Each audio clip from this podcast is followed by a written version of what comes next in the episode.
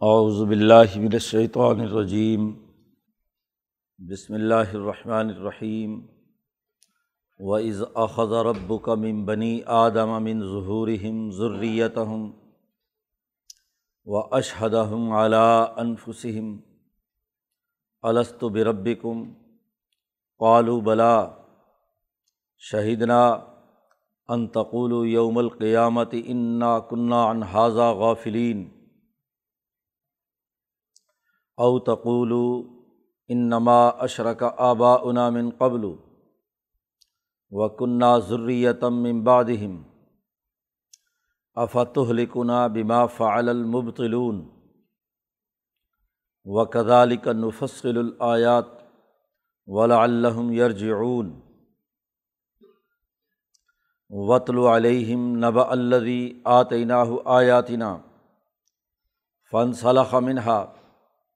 یرجعون وطل الشیطان فقان من الغاوین ولو شئنا لرفعناہ بہا ولاکنہ اخلد الى الارض واتبع ہوا فمثلہ کمثل الکلب ان تحمل علیہ یلحس او تترکہ یلحس ذالک مثل القوم الذین کذبوا بآیاتنا فقصل قصص لعلہم یتفکرون سا مثلاً القوم الذین کذبوا بآیاتنا و انفسہم کانو یظلمون من یہد اللہ فہو المحتدی و من یضلل فاولئک هم الخاسرون. ولقد ذرأنا لجہنم کثیرا من الجن والانس لہم قلوب اللہ یفقہون بہا ولہم آعین اللہ یبصرون بہا ولہم آذان اللہ یسمعون بہا اولئک کل انعام بل ہم اضل اولئک هم الغافلون وللہ الاسماء الحسنى فادعوه بها وذر الذین یلحدون فی اسمائه سید ضون ماکان یا ملون و ممن خلق نا امت یادون بالحق وبی یا دلون صدق اللہ العظیم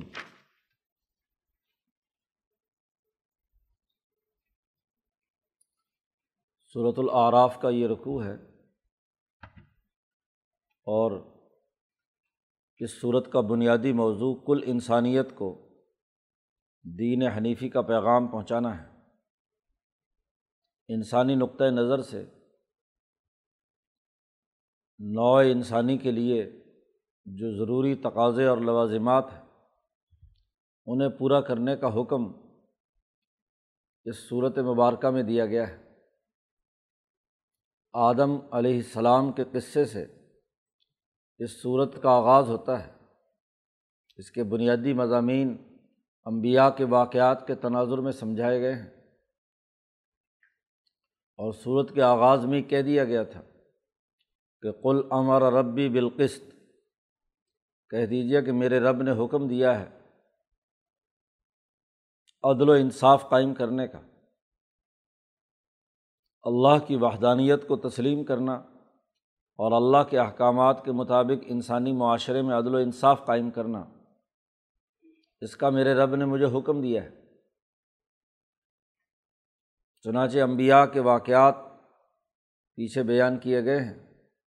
حضرت موسیٰ علیہ السلام کا تذکرہ بھی آیا اور پھر درمیان میں حضور اقدس صلی اللہ علیہ وسلم کا یہ پیغام بھی کل انسانیت کے سامنے آیا کہ یا یوحناس انی رسول اللہ علیکم جمیان تمام انسانوں کو مخاطب کر کے نبی اکرم صلی اللہ علیہ وسلم نے اپنی رسالت کا اعلان کیا ہے کہ تم تمام کی طرف میں مبوس ہوا ہوں۔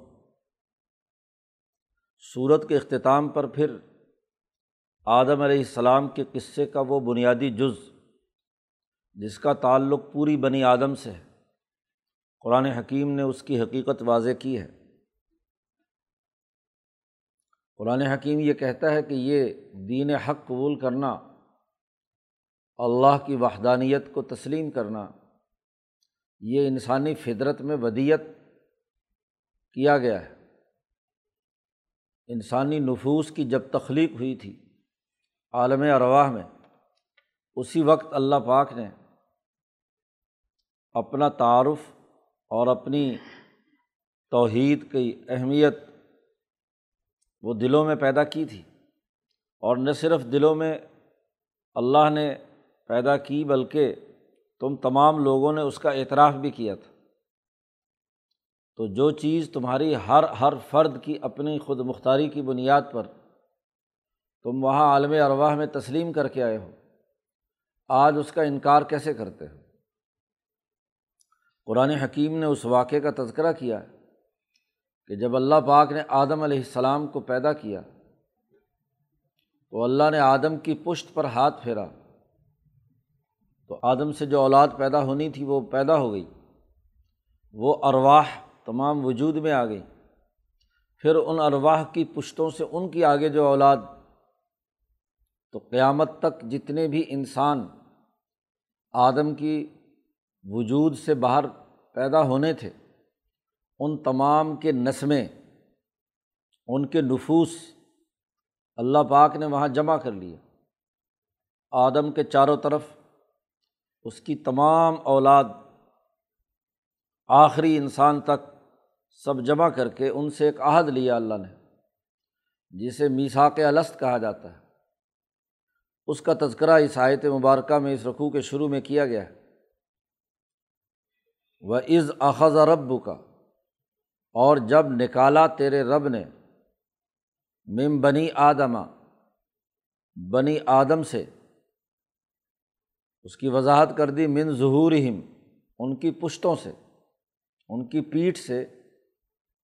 نطفہ انسانی جو اس کی پیٹھ سے نکلتا ہے، سینوں سے اور پیٹھ سے جتنی بھی اولاد پیدا ہونے والی تھی، خود ہوا بھی آدم سے پیدا ہوئی، تو مرد اور عورت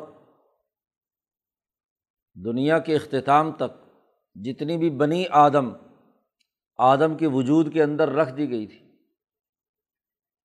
آج تو اس کا احاطہ کرنا آسان ہو گیا کہ وہ کروموسومز، جس سے کیا ہے، رحم مادر میں بچہ بنتا ہے، اس کا حجم کتنا ہے؟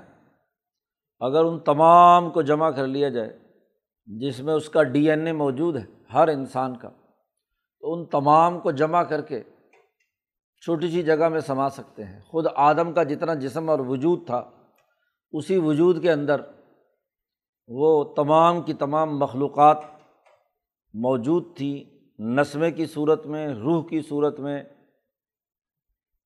یہاں قرآن حکیم نے انفس کہا ہے، نفس کی شکل میں۔ تو وہ تمام کی تمام مخلوق پیدا کی گئی ضروریت ہوں ان کی اولاد۔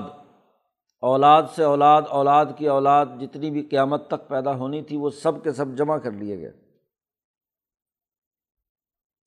وہ اشہدہ اعلیٰ انفسم اور ان سے اقرار کرایا ان کے اپنے نفسوں کے خلاف ہی۔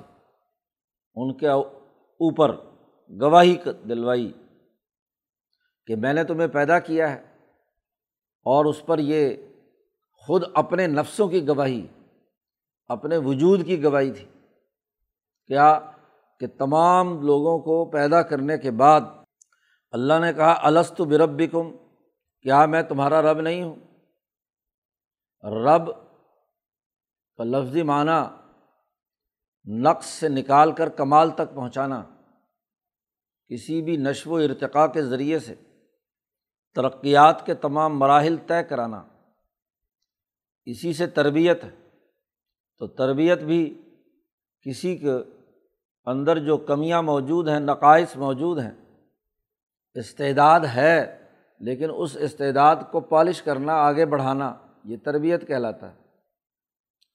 تو کیا میں تمہارا رب نہیں ہوں کہ میں نے تمہیں عدم سے وجود بخشا؟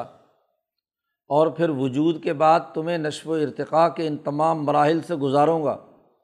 یہ بھی ربوبیت تھی کہ دنیا میں آنے سے پہلے ہی تمام نفوس ایک جگہ جمع کر لیے گئے۔ پوری مخلوقات پیدا کر لی۔ یہ بھی ربوبیت کا سب سے بڑا کمال تھا۔ ابھی اس کے ساتھ یہ حیوانیت اور عرضی خصوصیات نہیں لگی تھیں ابھی خالص روح تھی اور روح جو مشاہدہ حق کر رہی تھی۔ تو اس کے سامنے جب یہ سوال اٹھایا گیا کہ السط بربی کم کیا میں تمہارا رب نہیں ہوں؟ تو سب نے بے اختیار حقائق کے تناظر میں اس بات کا اعتراف کیا کہ بلا کہ ہاں۔ ہاں تو ہمارا رب ہے ظاہر ہے ابھی تک حیوانیت اور بہیمیت کی گندگیاں اس وجود کے ساتھ، روح کے ساتھ نہیں لگیں۔ خالص روح ہے، صاف ستھری ہے، وہ نقطۂ نورانی کی شکل میں ہے۔ حقیقت فردانیہ ہے، ہر ایک اپنا اپنا الگ الگ وجود اور ساخت رکھے ہوئے شاہدنا، ہم اقرار کرتے ہیں۔ بلا بھی کہا اور کہا کہ ہم اقرار بھی کرتے ہیں، اس کی شہادت دیتے ہیں۔ ہر ایک نے اپنے نفس پر خود شہادت دی کہ ہاں واقعتاً تو ہمارا رب ہے۔ امام شاہ ولی اللہ دہلوی رحمۃ اللہ علیہ فرماتے ہیں کہ تجلیات باری تعالیٰ نے جب انسانی ارواہ پیدا کی ہیں تو ان ارواح پر اپنی تجلی اپنا نور کا عکس ڈالا تو ہر ایک نفس روشن ہو گیا۔ وہ نور منقش ہو گیا ہر ایک روح پر۔ تو روح نے اس کے علاوہ اور کیا کہنا تھا؟ کہ شہیدنا ہاں گواہی دیتے ہیں اس روح کی ساخت۔ وہ دراصل اللہ کی تجلیات کا عکس تھی۔ ایک حدیث میں حضور صلی اللہ علیہ وسلم نے فرمایا، ان اللہ خلا کا آدم اعلیٰ صورت ہی اللہ پاک نے آدم کو پیدا کیا اپنی تجلیات کے عکس کے طور پر۔ اگر اللہ کی تجلی اس انسان پر نہ پڑے تو انسان انسان کیسے رہے؟ اس کی روح کا وجود ہی ذات باری تعلیٰ کی تجلیات کا عکس ہے۔ تو اس وقت اس کے علاوہ اور کیا چاہ رہا تھا؟ کوئی آلائش اس کے ساتھ نہیں تھی۔ تو اس روح نے اپنے اوپر خود حجت قائم کی۔ گواہی دی اللہ کی بھری عدالت کے اندر کہ بلا شہیدنا، ہم گواہی دیتے ہیں کہ تو ہمار، تو ہی ہمارا رب ہے۔ تیری ربوبیت اور تیری تجلیات، تیرے نور سے ہی ہمارا وجود نورانی روشن ہو رہا ہے۔ یوں تو تمام ارواہ جتنی بھی تھیں، تمام انسانوں کی ان کے اندر جو اصل فطرت کے اعتبار سے اس تجلی کا عکس کی وجہ سے نور موجود تھا۔ لیکن امبیا علیہم السلام کی ضوات قدسیہ کے جو وجود تھے، ان کے اوپر جو نورانیت تھی، وہ بہت زیادہ تیز تھی۔ جیسے رات کو ستارے، تمام ستارے چمکتے ہیں، لیکن جو اہم بڑے بڑے ستارے ہیں، سریا ہے وہ دوسرے ستارے ہیں، قطبی ستارہ ہے۔ وہ زیادہ چمکدار ہوتے ہیں۔ تو ایسے ہی وہ جو مجمع موجود تھا، ان تمام مجمعے میں امبیا علیہم السلام جس مرحلے میں جہاں جہاں پیدا ہونے والے تھے، تو ان کے وجود زیادہ روشن تھے، جس کا آدم علیہ السلام نے مشاہدہ کیا۔ تو تمام انسان ان کے اوپر یہ حجت ہم نے قائم کی۔ پھر یہ بات بھی واضح کر دی کہ باپ بیٹے کا کوئی مسئلہ نہیں ہے۔ آگے آ رہا ہے کہ معاملہ یہ کہ ہر آدمی ایک مستقل وجود ہے۔ بالغ ہونے کے بعد وہ اپنے معاملات کا خود اختیار رکھتا ہے۔ اب وہ یہ کہے کہ ابا جان ایسے تھے تو میں ایسا کیسے ہو سکتا ہوں؟ ٹھیک ہے، جسمانی وجود میں باپ اور ماں کے اثرات موجود ہوتے ہیں، لیکن روح جو ہے وہ ہر ایک کی الگ الگ مستقل ہے۔ اس کا ماں باپ سے لینا دینا کچھ نہیں۔ ماں باپ اگر مشرق ہیں تو اولاد کہے کہ جی ہم بھی مشرق ہیں، اس لیے ہم اپنے آبا و اجداد کے نقش قدم پر چلتے ہیں۔ یوں کہیں کہ انما اشرا کا آبا انا من قبل۔ ہمارے سے پہلے جو ہے لوگ ہمارے آبا و اجداد مشرق تھے تو ہم ہو گئے تو کیا ہوا؟ تو اللہ پاک نے آگے کہا ہے کہ نہیں، ہر وجود ایک مستقل حیثیت رکھتا ہے۔ ہر ایک کو اپنے اعمال کا خود جواب دینا ہے۔ لا تاضر وا تم وزرا اخرا کوئی کسی کا بوجھ وہاں نہیں اٹھائے گا اور نہ ہی وہ کوئی کسی کے اعمال کو لے گا۔ وہاں میدان حشر میں تو کوئی باپ اپنے بیٹے کا کچھ نہیں کر سکتا۔ کوئی بیٹا اپنے باپ کے لیے کوئی کام نہیں کر سکتا۔ نہ بیوی، نہ بہن، نہ بھائی، نہ کوئی اور۔ حتیٰ کہ حضور صلی اللہ علیہ وسلم نے حضرت فاطمہ سے بھی کہا کہ بیٹی ہونے کا مطلب یہ نہیں ہے کہ تیرے جو اپنے اعمال ہیں، ان اعمال سے تیری جزا و سزا نہیں ہوگی۔ اگر فاطمہ بھی چوری کرے تو میں اس کا بھی ہاتھ کاٹ دوں گا۔ قانون اور ضابطہ یہ ہے، اس لیے نہیں کہ نبی کی بیٹی ہے، اس لیے اس کا ہاتھ نہیں کٹے گا۔ تو بنیادی قانون اور ضابطہ یہ کہ ہر فرد اپنے کیے کا خود ذمہ دار کوئی کسی کے ساتھ اس حوالے سے وابستہ نہیں ہے کہ دوسرے غلط راستے پر جا رہے ہوں تو یہ بھی غلط راستے پر جائے۔ یہ گواہی ہم نے خود تمہارے نفوس سے دلوائی، تم نے اعتراف کیا۔ اور یہ کیوں گواہی دلوائی، یہ میساک کیوں لیا؟ دو وجوہات بیان کی ہیں۔ انتقول یوم القیامت انا کنہ انحاظہ غافلین۔ قیامت کے دن جب حساب کتاب ہونے لگے تو کہیں تم یہ نہ کہنے لگو کہ ہم تو اس توحید کے اور اللہ کے تعلق سے غافل رہے۔ ہمیں تو پتہ ہی نہیں تھا، ہمیں تو کسی نے بتایا ہی نہیں۔ کوئی بتائے یا نہ بتائے، تمہاری فطرت نے، تمہاری روح نے وہاں خود اعتراف کیا ہے، اس بات کو تسلیم کیا ہے کہ تو ہمارا رب ہے۔ تو یہ غفلت کا عذر وہاں نہیں چلے گا۔ وہاں وہ عہد میس الس جو ہے میساک الس تمہارے سامنے آئے گا۔ اور تمہاری اپنی گواہی جو تمہاری زبان سے آئی ہے، وہ سامنے آئے گی کہ دیکھو، تم نے خود اعتراف کیا تھا۔ غفلت کیسے ہو سکتی ہے؟ پیدائش کے وقت ہی تمہیں جب اللہ کی تجلیات کے عکس سے واسطہ پڑا اور تم نے کہا کہ ہاں تو ہمارا رب ہے۔ اب جتنا بھی سفر تمہارا نیچے اترنے کا، زمین پہ رہنے کا اور واپس جانے کا ہے، اس پورے سفر میں تم کیسے کہہ سکتے ہو کہ ہم اللہ سے غافل رہے ہیں؟ ہمیں پتہ ہی نہیں تھا۔ پتہ تو تھا، لیکن اس کے باوجود تم نے خواہشات نفسانی اور خرابیوں میں اپنے آپ کو تباہ و برباد کیا۔ اس کی ایک آگے مثال بھی آ رہی ہے۔ اس وجہ سے ہم نے تم سے یہ عہد لیا ہے۔ او تقول یا ایک اور واجہ بیان کی۔ یا یہ کہ تم یہ کہنے لگ جاؤ، قیامت کے دن کہ انما اشرک آبا انا من قبل، کہ ہمارے آبا و اجداد چونکہ پیچھے سلسلہ مشیرت کا چلا آ رہا تھا، اور وہ کنہ ضروریتم امبادہم اور ہم ان کے بعد ان کی اولاد تھے۔ تو آبا و اجداد کا قصور ہے کہ وہ غلط راستے پر تھے، ہم ان کے پیچھے نکلتے رہے۔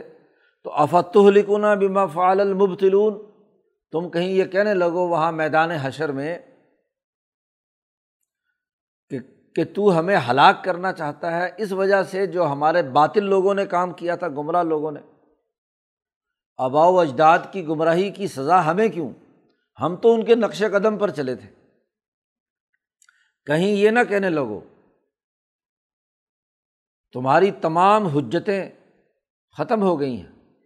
اس لیے ہم نے پہلے دن سے تمہیں کہہ دیا، تم نے خود اعتراف کیا کہ ہاں بلا شہید نہ۔ ہم گواہی کو اپنے اوپر تسلیم بھی کرتے ہیں۔ جی ایک ہے گواہ نے گواہی دی اور دوسرا یہ کہ گواہی کے بعد جس پر گواہی دی، جس کے خلاف دی جا رہی ہے، وہ اس کو قبول کرنے سے انکار کر دے۔ تو پھر بھی گواہی مشکوک ہو جاتی ہے۔ لیکن یہاں تم نے خود قبول بھی کیا، شہید نہ کہا۔ ایک طرف تمہارا نفس اور ایک طرف تم نے اپنے زبان سے اقرار کیا۔ تو خود اپنے نفسوں کے خلاف گواہی دی اور نفسوں نے وہ گواہی قبول بھی کی۔ جب تمہارے نفوس کو علیحدہ علیحدہ تخلیق کیا، تو ہر ہر نفس نے اس گواہی کو تسلیم بھی کیا۔ تو وہ گواہی اللہ کی وہ توحید تمہارے نفس کے ساتھ چپک کر رہ گئی ہے۔ وہ کدالی کا نفسر الیات ایسے ہی ہم آیات کو تفصیل سے بیان کرتے ہیں۔ کہ ولا اللہ یرجعون تاکہ لوگ رجوع کریں، واپس لوٹیں، اس بات کو سمجھیں جو شروع دن سے انہوں نے اقرار کیا تھا۔ اب قرآن حکیم نے ایک بنیادی تمام کل انسانیت کا ایک قاعدہ اور ضابطہ بتلا دیا کہ تمام انسانوں نے اپنے خلاف گواہی دی ہوئی ہے کہ ہاں ہم اللہ تبارک و تعالیٰ کو اپنا رب تسلیم کرتے ہیں، لیکن یہ عجیب انسان ہے۔ کہ دنیا میں اس کے پاس اس توحید کی اساس پر علم بھی آ جائے۔ لیکن دنیا کی خواہشات اور لذات اس کو اتنا الجھا دیتی ہیں کہ بڑے سے بڑے عالم اور رہنما اور رہبر وہ بھی کیا ہے؟ بہک جاتے ہیں۔ قرآن حکیم نے ایک یہودیوں کا ایک واقعہ بیان کیا ہے موسا علیہ السلام کے زمانے کا۔ ایک بڑا عالم تھا، بلم ابن باورا اس کا نام تھا۔ اس کا پورا قصہ قرآن نے بیان کیا ہے۔ وہ ابراہیمی شریعت کا بڑا عالم بھی تھا۔ اسی کے ساتھ ساتھ وہ بڑا عارف بھی تھا۔ ذکر، اذکار اور توحید اور طریقت اور باقی معرفت کے معاملات بھی بہت عبور رکھتا تھا۔ روحانی ترقی بھی بڑی تھی۔ شریعت کا عالم بھی تھا۔ دونوں چیزیں اس کے اندر موجود تھیں۔ اللہ پاک نے کہا کہ آتے نہ ہو آیاتینہ وطل علیہم نبا اے محمد صلی اللہ علیہ وسلم، ان پر قصہ سنائیے اس آدمی کا، اس کی خبر بتلائیے ان پر۔ اللہ آتینہ ہو آیاتینہ جس کو ہم نے اپنی آیات عنایت کی تھیں۔ علم بڑا تھا۔ صحف ابراہیم کا وہ حافظ تھا، عالم تھا۔ روحانی طور پر بھی اس کی بڑے کمالات تھے۔ لوگ اس سے ہاں جی وہ مدد مانگتے تھے تو وہ اپنی توجہ سے، اپنی روحانی قوت سے لوگوں کے مسائل حل کرتا تھا۔ جو دعا کرتا وہ دعا قبول ہو جاتی۔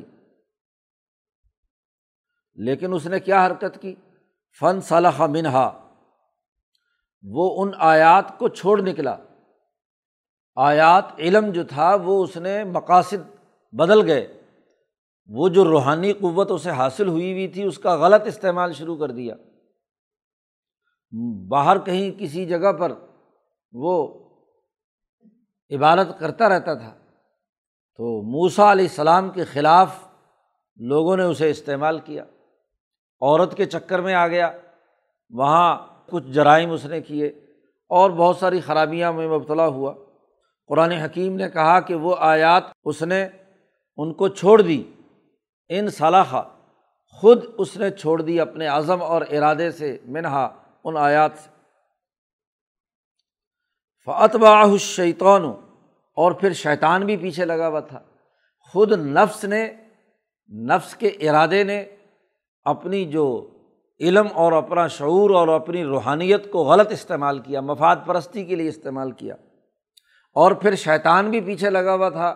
وقا فقانہ من الغاوین شیطانی وسوسے نے اور نفس کی مفادات اور لذات نے اس کو گمراہ بنا دیا۔ غاوین گمراہوں میں سے ہو گیا۔ ولوشینہ لرفانہ بہا اگر ہم چاہتے تو ان آیات کے ذریعے سے اس کا مرتبہ بلند کر دیتے۔ لیکن معاملہ کیا ہوا؟ ولاکن نہ اخلدا الارض و تباہ ہوا لیکن وہ آدمی ایسا نکلا کہ اس نے زمین میں مستقل ہمیشہ رہنے کا ارادہ کر لیا۔ کہ بس میں نے تو دنیا میں ہی رہنا ہے۔ دنیا میں محلات اور مفادات اور خواہشات پوری ہونی چاہیے۔ ہمارا ارادہ تو تھا کہ ہم اس کا مرتبہ بلند کرتے۔ ہر ایک عالم ربانی جب ایک مقام پر پہنچتا ہے تو وہ مقام بند نہیں ہو گیا، بلکہ جیسے وہ اس کو انسانی خدمت کے لیے استعمال کرتا ہے، اللہ کے احکامات کے مطابق عمل کرتا ہے، تو درجات بلند ہوتے ہیں۔ ہر گزرتے لمحے کے ساتھ اس کی روحانی ترقیات آگے کی طرف بڑھتی ہیں۔ لیکن اس علمائے سو میں سے اس بد اخلاق عالم نے کیا کیا؟ اخلادہ الارض، زمین میں مستقل رہنے کا۔ کہ وہ تو زمین ہی چمٹ کر رہ جائے، زمین کے اندر ہی محلات بنائے، یہیں کوٹھیاں یہیں بنگلے، یہیں مال و دولت۔ ایک طرف تو یہ اور دوسرا وط تباہ ہوا ہو اور اپنی خواہش کو اپنا خدا بنا لیا۔ ہوا ہو جو اس کی خواہش تھی۔ قرآن نے دوسری جگہ پر کہا افر آئی تا منی تخاضہ الہ ہو ہوا ہو؟ جس نے اپنی خواہش کو خدا بنا لیا۔ تو اس عالم نے بھی، اس روحانیت کے پیر نے بھی دعا جو لوگوں کے لیے کرتا تھا، اس نے بھی اپنی خواہشات کو اپنا خدا بنا لیا۔ تو خواہشات کی پیروی کی اور زمین میں مستقل رہنے کا ارادہ کیا۔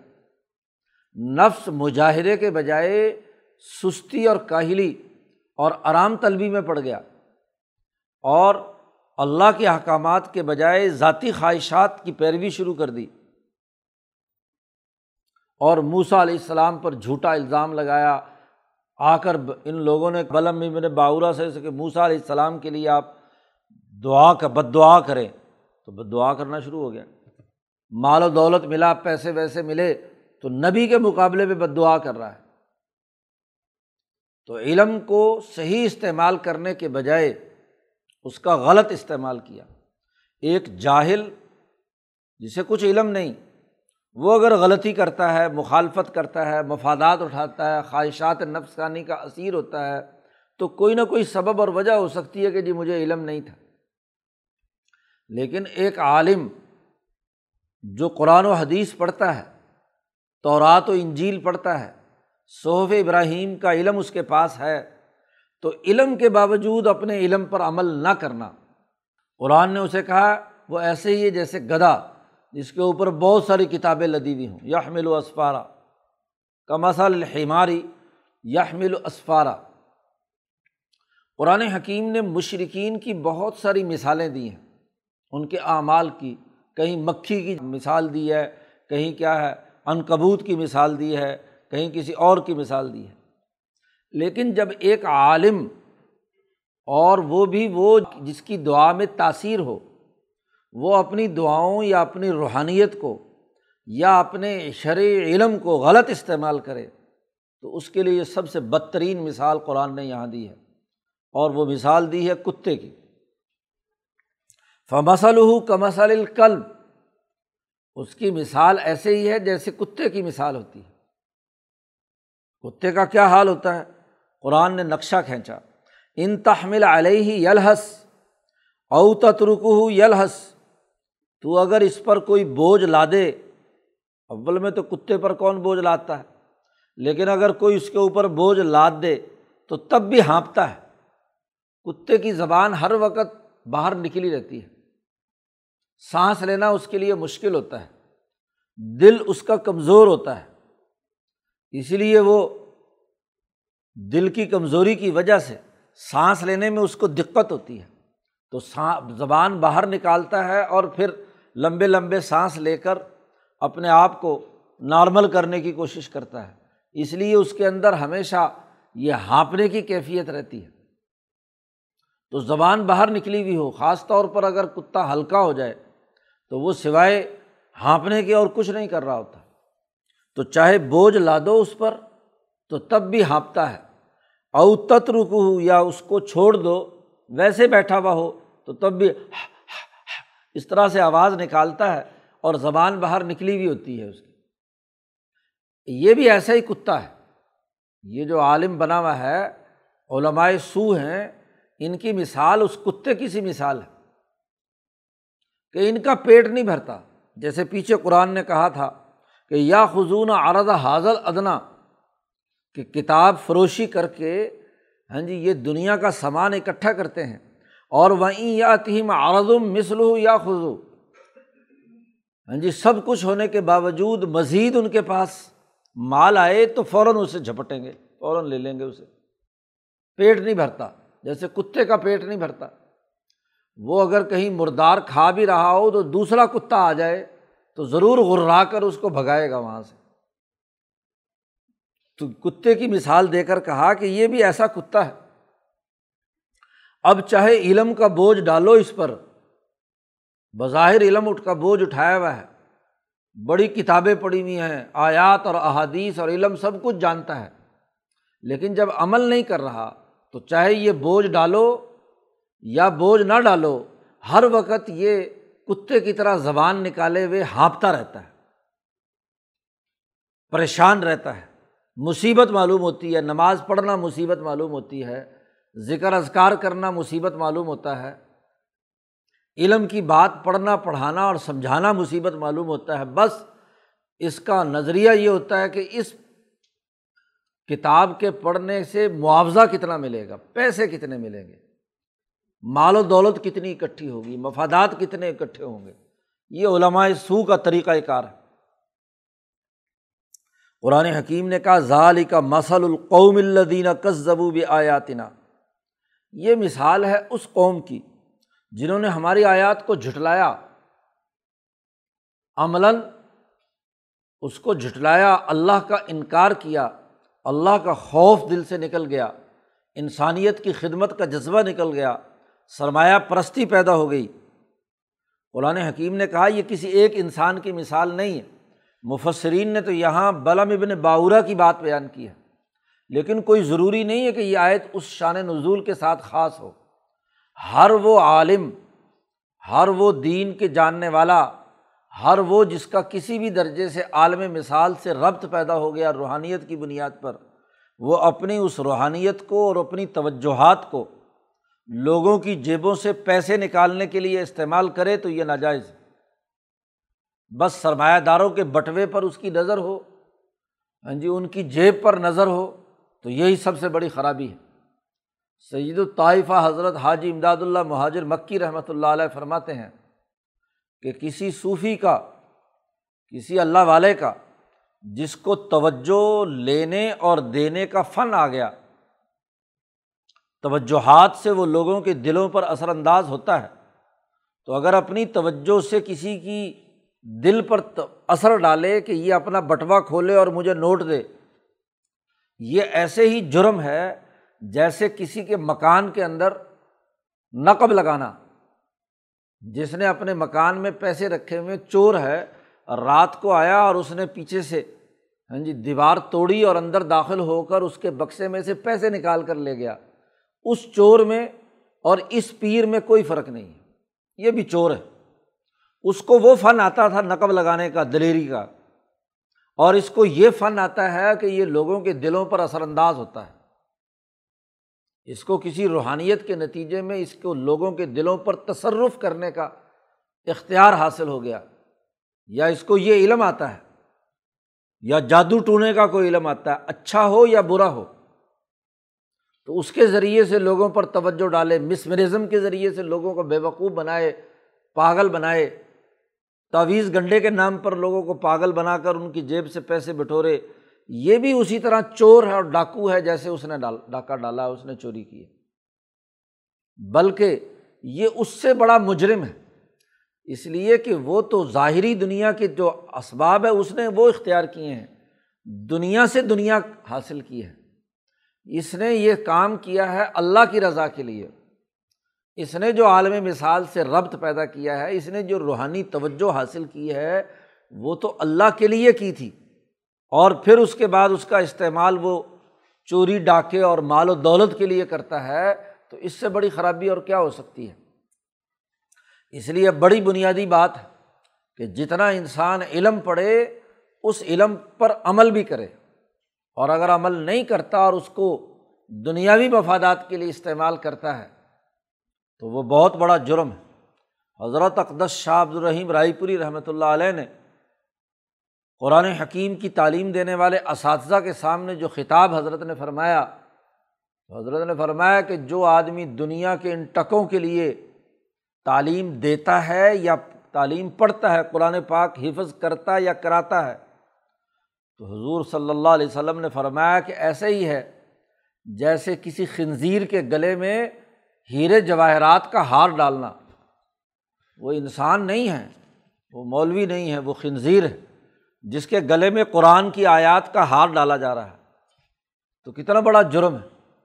تو اصل بنیادی چیز تو دین کو دنیا کے لیے استعمال کرنا بہت بڑا جرم ہے۔ تو کہاں تو وہ اللہ نے اس سے گواہی لی؟ السط بربی کم کی؟ اور سب نے کہا کہ ہاں۔ اور پھر اس گواہی کے بعد یہ جو آدمی جس کو اللہ کی طرف سے آیات ملی، علم ملا، اللہ سے تعلق ملا، اس میں اپنے درجات بلند کرنے کے بجائے اس سے دنیا کے مفادات اٹھاتا ہے۔ تو یہ بہت بڑا جرم ہے۔ فقص القصص۔ یہ قصے لوگوں کو بیان کیجیے نبی اکرم صلی اللہ علیہ وسلم کو حکم دیا جا رہا فقص آپ قصہ بیان کیجیے یہ واقعات ان کو بتائیے۔ اور واقعات کے تناظر میں بات غور و فکر کی ہوتی ہے۔ اللہ یہ کرون تاکہ یہ غور و فکر کریں۔ دھیان دیں، اپنا فکر استعمال کریں کہ کتنا بڑا جرم ہے کہ علم کو دنیا کے مفادات کے لیے، محض دنیا کی لذتوں کے لیے استعمال کرنا۔ سا مثلاً، القوم الدین کدبوب آیاتنا بہت ہی بری یہ مثال ہے کتے والی۔ اس قوم کے لیے جو ہمارے آیات کو جھٹلاتی ہے، اور وہ انفسم کانو یزلمون جو اپنے نفسوں پر ظلم کرنے والی ہے۔ کتنا بڑا ظلم ہے کہ آپ اپنے نفس کے خلاف گواہی دے کر خود تسلیم کر چکے ہیں کہ تو ہمارا رب ہے۔ اور پھر دنیا میں آ کر کہا جائے کہ جی ہاں ہم نہیں مانتے، ہم شرک کرتے ہیں۔ یا دنیاوی مفادات کو خدا بنا کر پیش کرنا شروع کر دیں تو اس سے بڑا ظلم کیا ہوگا؟ ایک مجرم اپنا جرم تسلیم بھی کرے اور پھر اس کے ساتھ ساتھ جو حق بات ہے وہ بھی تسلیم کر رہا ہو تو اس سے بڑا ظالم کون ہوگا؟ قرآن حکیب کہتا ہے وہ میں یاد اللہ فہو المحتدی جس کو اللہ راستہ دکھلاتا ہے، منزل مقصود تک پہنچاتا ہے فہو المحتدی وہی منزل مقصود تک پہنچتا ہے۔ ہدایت کے دو مطلب ہے راستہ دکھلانا، دکھلایا تو سب کو ہے۔ یہاں جو میں یاد اللہ کہا ہے، منزل مقصود تک پہنچانے کا معاملہ ہے۔ کہ اللہ تعالیٰ جس کو منزل مقصود تک پہنچائے، وہی پہنچتا ہے۔ ورنہ وہ عالم، اس کو راستہ تو پتہ ہے۔ راستہ تو دکھا دیا امبیا کے ذریعے سے اس کے پاس آ گیا۔ راستہ تو معلوم ہو گیا، لیکن اپنی ہڈ حرامی، اپنے مفادات زمین میں ہمیشہ رہنے کی خواہش، اس کے نتیجے میں وہ منزل مقصود تک نہیں پہنچتا، فہو المحتدی اور ومن یوزل راستہ دکھلانے کے بعد جس کو گمراہ کر دے فولا کہم الخاصرون وہ خسارے میں ہے اصل بات یہ ہے کہ ہم نے جن لوگوں کو جہنم کے لیے تیار کیا ہے، انہوں نے ضرور علم آنے کے باوجود بھی علم فروشی کا کام کرنا ہے۔ تو تکوینی نظام کی بات بیان کی جا رہی ہے کہ ولاقد ذرا علی جہنما کثیرم من الجن ولعنس ہم نے جہنم کے لیے ایک مخلوق پیدا کی ہے، بہت کثرت سے، جنات میں سے بھی اور انسانوں کی اکثریت بھی۔ وہ جا، ہم نے جہنم کی آگ جلانے کے لیے جس کے انسان ایندھن ہوگا۔ ہاں جی وقود الناس والحجارہ تو ایسے انسان ہم نے پیدا کیے ہیں۔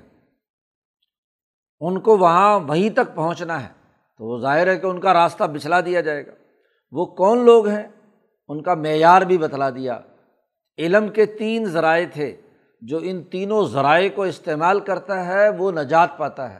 ورنہ ان تینوں ذرائع کو جو استعمال نہیں کرتا، وہ جہنم میں گرنے والا ہے۔ کون کون؟ لہم قلوب لا یفقہون بہا۔ ان کے اندر دل ہیں سینوں میں، لیکن بات سمجھتے نہیں۔ ان دلوں سے بات کو سمجھتے نہیں۔ تفہیم کا تعلق قلب سے ہے۔ کیوں؟ اس لیے کہ اسی نے ارادہ کرنا ہے کہ وہ زمین میں رہنے کا مستقل اخلادہ الارض جانا چاہتا ہے یا اخلادہ اللہ اللہ کی طرف جانا چاہتا ہے۔ خواہشات کا مرکز وہی ہے۔ ہاں جی و تباہ ہواہو کی طرف جانا چاہتا ہے یا اللہ کے احکامات کی اتباع کرنا چاہتا ہے۔ تو ان کے سینے میں دل ہیں، لیکن لا یف قہون بہا، سمجھتے نہیں۔ ولہم آئن ان کی آنکھیں ہیں، لیکن لا یب سرون بہا، ان سے دیکھتے نہیں، مشاہدہ نہیں کرتے۔ ولہم آذان، ان کے کان ہیں، لا یسماؤن بہا، اس سے سنتے نہیں کانوں سے۔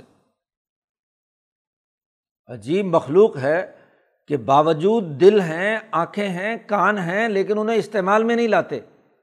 اگر انہیں استعمال میں لاتے تو جہنم میں جانے سے بچتے۔ قرآن نے کہا کہ ایسے لوگ ہیں اولا کا کل انعام یہ تو جانوروں کی طرح ہے جانور بھی اپنا دل استعمال نہیں کرتا، آنکھیں استعمال نہیں کرتا، کان استعمال نہیں کرتا۔ اولا کا کل انعام قرآن حکیم کا یہ انداز ہے۔ ہیں جانور بلکہ جانوروں سے بھی زیادہ بدتر ہے۔ بعض جانور ایسے ہوتے ہیں جو اپنے دل کا استعمال کرتے ہیں۔ آنکھوں سے دیکھ رہے ہیں کہ آگ جل رہی ہے، کبھی کوئی جانور اس میں چھلانگ نہیں مارتا۔ کانوں سے شور شرابہ اور ہاں جی چیخو پکار سن رہے ہوں تو جانور بھی وہاں سے بھاگتا ہے۔ تو یہ تو جانوروں سے بھی بدتر ہیں۔ بل ہم ازل، بلکہ ان سے بھی زیادہ گمراہ ہے الائی کا ہم الغافلون، یہ وہ لوگ ہیں جو غفلت میں مبتلا ہے ولی اللہ السماء الحسن فدعو بہا اللہ کو پکارو۔ اور اللہ ہی کے تمام اسماع الحسنہ ہیں۔ ننانوے نام اللہ ہی کے ہیں۔ فد بہا ان ناموں کے ذریعے سے اللہ کو پکارو۔ وہ رزاق ہے، وہ القوی ہے، وہ المتین ہے، وغیرہ وغیرہ۔ جتنے ننانوے نام بیان کیے گئے ہیں، ان تمام کی تمام صفات اسی اللہ کی رہی ہیں۔ کسی پتھر، کسی بت، کسی اور انسان کو رزاق سمجھنا ہاں جی جواد سمجھنا، کریم سمجھنا، یہ تو شرک ہے۔ اللہ کے جتنے نام ہیں، وہ اللہ کی ان تجلیات اور ان تمام اعمال کے ساتھ جوڑنے والے ہیں۔ فدعو بہا، اسی کو پکارو۔ اور وزر الدین یلحدون فی اسما ہی اور چھوڑ دو ان لوگوں کو جو اللہ کے ناموں میں الحاد کرتے ہیں۔ انحراف کرتے ہیں، ناموں کو بدل کر۔ اب رزاق تو وہ تھا اور رزاق کا لفظ الحاد کے ساتھ کسی پتھر کے لیے استعمال کریں۔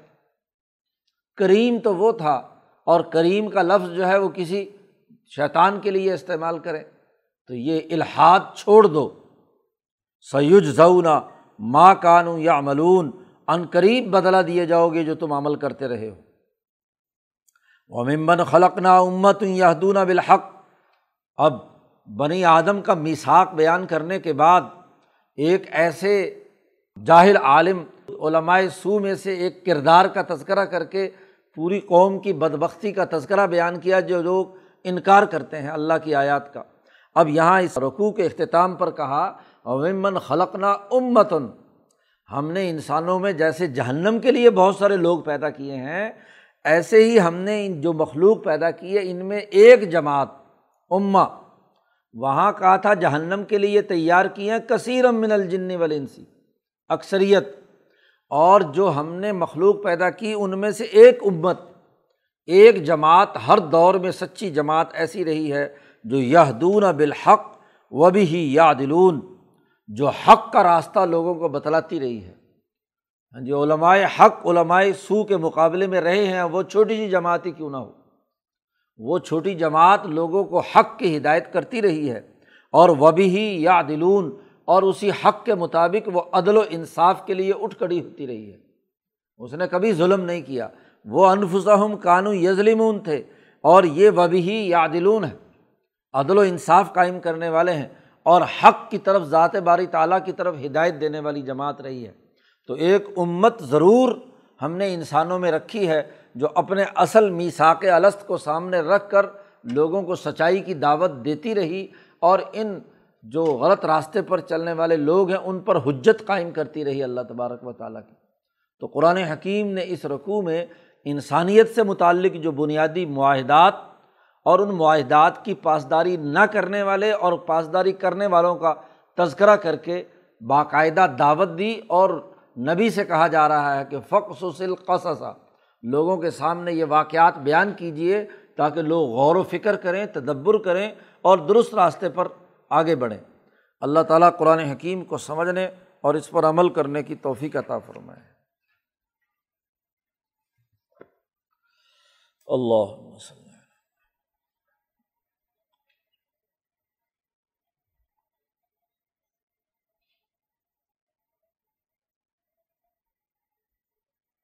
اجمائی